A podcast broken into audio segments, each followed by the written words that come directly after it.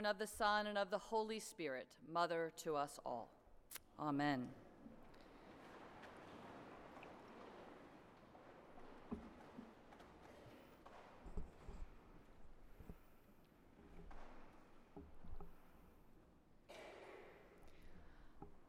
I've got to get out of here. I've got to clear my head, get away from the crowds, away from leaders who don't get my message, away from those who misinterpret what I'm doing, what I'm teaching. I've got to get out of here. So, after a whirlwind of healing, healing men with unclean spirits and possessed by demons, lepers, the paralyzed, a hemorrhaging woman, the sick brought to him on mats in Gennesaret, so many people surrounded by so many desperate, sick people. After calling disciples and teaching about the kingdom that is coming and that God is larger, more loving, more forgiving than they had realized, after feeding the 5,000 and having crumbs, 12 baskets of them left over from five loaves only. After all of that, all in attempt to fulfill his mission to announce good news to the children of Israel, the small band of faithful always in danger, now in the shadow of the Roman Empire, he's in big trouble with the religious leaders. He challenged them directly in front of the crowds promising the people that they cannot be made unclean or impure by food they eat or by whether they wash their hands. He promises that the only thing that can make them impure is what is in their hearts. And now he's worried, worried that it's about to get hot for him at home. So he heads north, north and right into the heart of impurity, Gentile territory, north to Tyre, where the rich Gentiles can be cruel and oppressive, even violent to Jews there. But at least there, he can have some time alone where he won't be recognized. He won't be followed by crowds. He can let the Pharisees and the scribes cool down a bit. He can nurse the hurt caused by his own people not getting the message he has for them, of even his own town rejecting him. He's certain of his mission. He knows it's to his people, it's to Israel, but he needs some time to clear his head to figure out what's next. So Jesus walks. Jesus walks 35 miles, 12 hours to get away from all of that.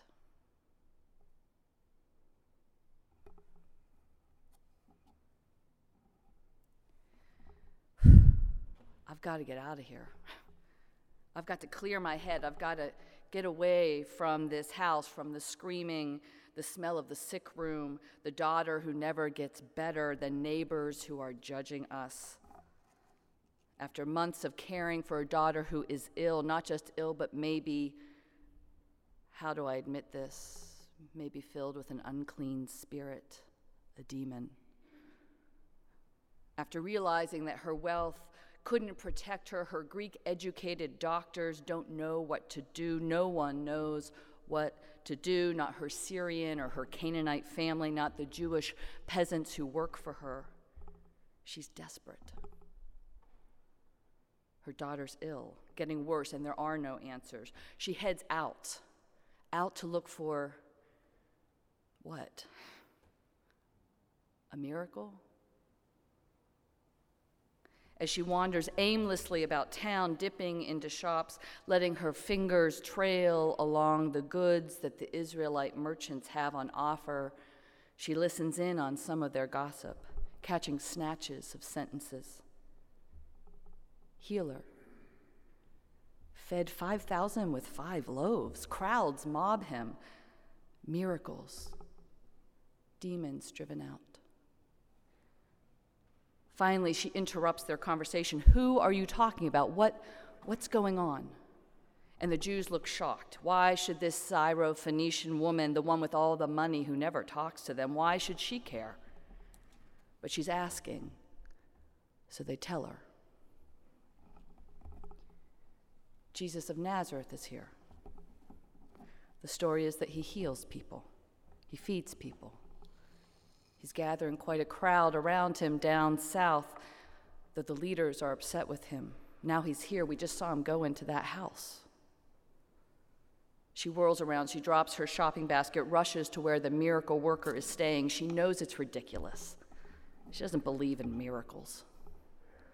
She doesn't think much of Israel and their religion. She knows that the unsophisticated Jews have the audacity to look down on her and her people, the Gentiles, calling them dogs behind their backs. But if this man can heal, if this man can heal, she doesn't care who he is or what he calls her.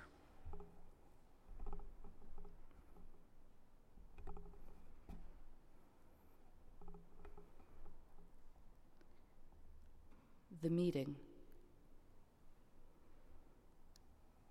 He's come to hide.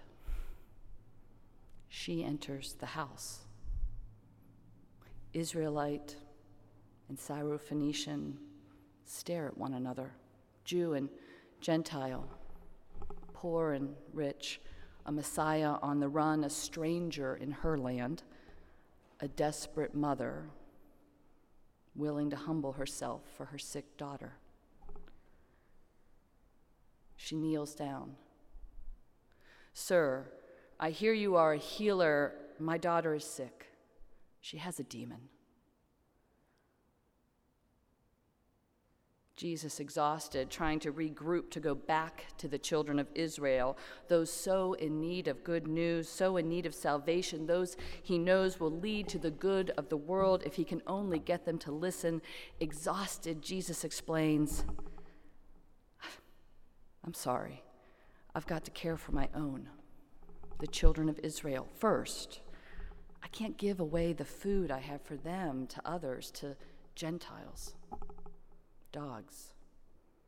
They, you, can be fed later. The woman doesn't even flinch. She can see this man has what she needs, even if he thinks that he has what he has is for his own people first. But she can't wait. She'd rather have crumbs now than wait for a full meal later. Sir, even the dogs under the table eat the children's crumbs. For she's heard about this man, his healing, his feeding, his bread. When he feeds 5,000 from five loaves, there are 12 baskets of crumbs left over. 12. He may not even realize it, but there's enough for all right now. He can feed Israel and have plenty left over for the Gentiles. In an instant, the two have simultaneous revelations. This is more than a miracle worker, this is the Messiah. My mission is not only for Israel, but also for the whole world. She is changed. He is changed. Her daughter is healed. And Jesus expands his mission going further into impurity, into Gentile territory, no longer hiding, but entering more deeply into his ministry of mercy as he heals a deaf and mute man, laying hands right on him, putting his fingers into his ears, placing his own spit onto the tongue of the man. Now there's no separation, there's no distance between Jesus and, well, anyone.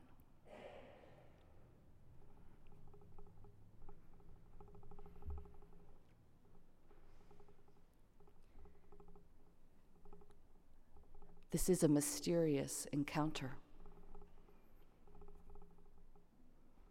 Is it possible that Jesus, fully human, fully divine, changes because of this encounter? that he learned something about himself, about what it means to be Messiah, Son of God, because of the pleas of a desperate mother, a woman wealthier than him, a Gentile foreign to him and his religion.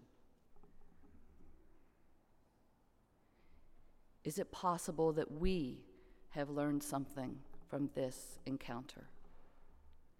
That we must go boldly in prayer to God that even when we think we are undeserving, even when we are uncertain, there is enough, more than enough to sustain us, enough grace, enough love, enough mercy. We are all outsiders and beggars. We are all desperate mothers. We are all the deaf man, none of us deserving for what would it even mean to deserve something of God, yet we receive abundant grace through the unrelenting mercy of God, not crumbs from the table, but full loaves, heavy and fragrant.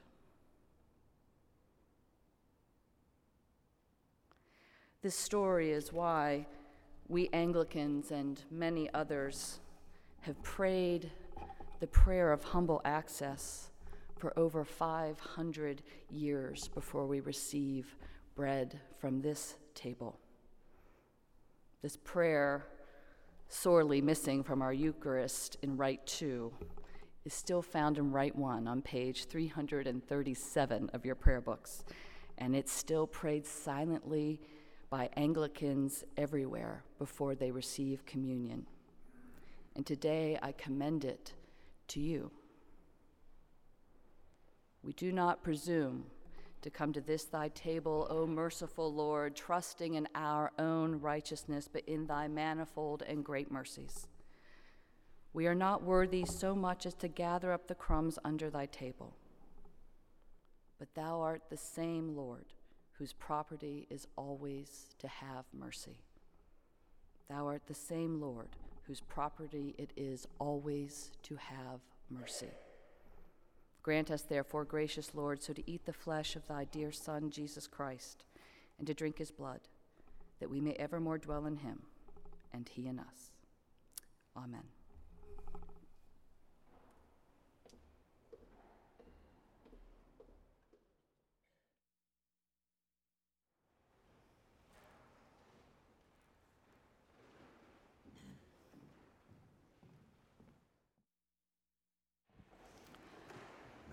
We believe in one God, the Father, the Almighty.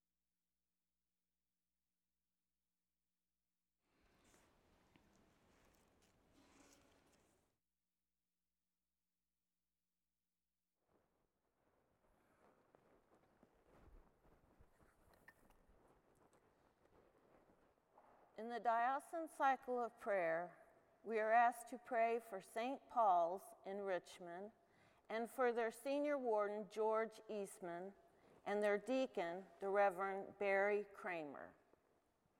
I ask your prayers for the Anglican Communion and for our sister diocese of Brasilia and for the people and diocese of Haiti and St. Andre's School in Mithon.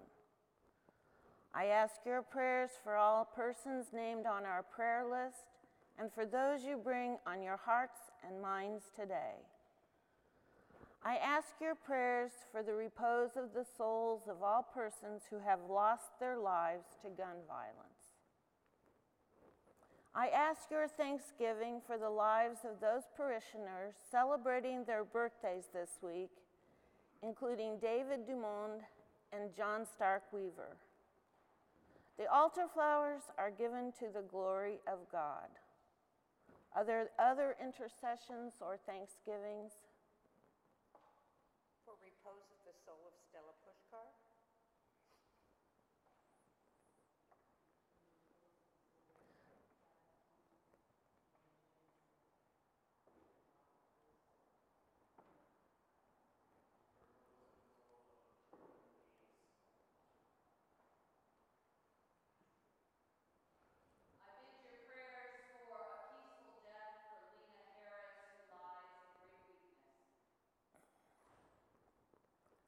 Let us pray for the church and for the world. Grant, Almighty God, that all who confess your name may be united in your truth, live together in your love, and reveal your glory in the world.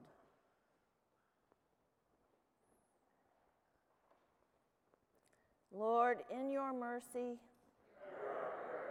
guide the people of this land and of all the nations in the ways of justice and peace, that we may honor one another and serve the common good.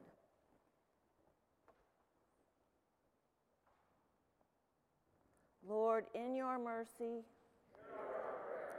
give us all a reverence for the earth as your own creation, that we may use its resources rightly in the service of others and to your honor and glory.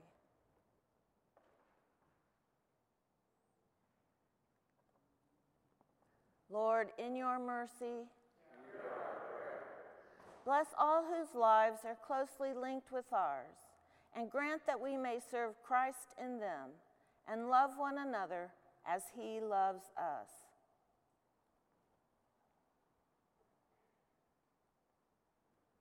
Lord, in your mercy, comfort and heal all those who suffer in body, mind, or spirit Give them courage and hope in their troubles, and bring them the joy of your salvation.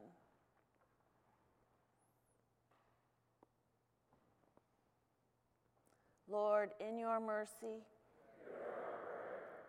we commend to your mercy all who have died, that your will for them may be fulfilled. And we pray that we may share with all your saints in your eternal kingdom.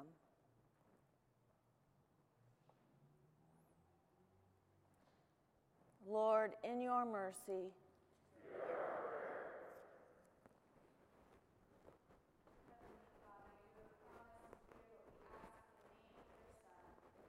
and fulfill our petitions, we pray, not as we ask in our ignorance, nor as we deserve in our sinfulness, but as you know and love us in your Son, Jesus Christ our Lord.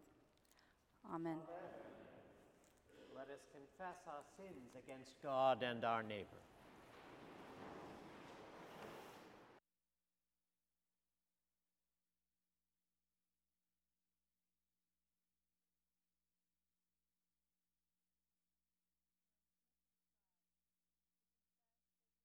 Sinned against you in thought.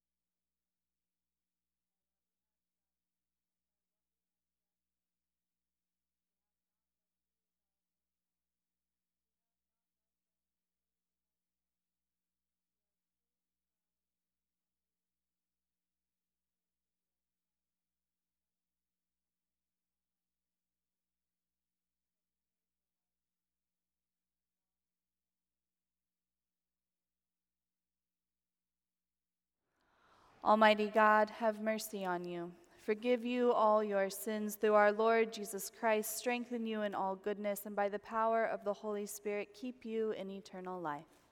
Amen. May the peace of God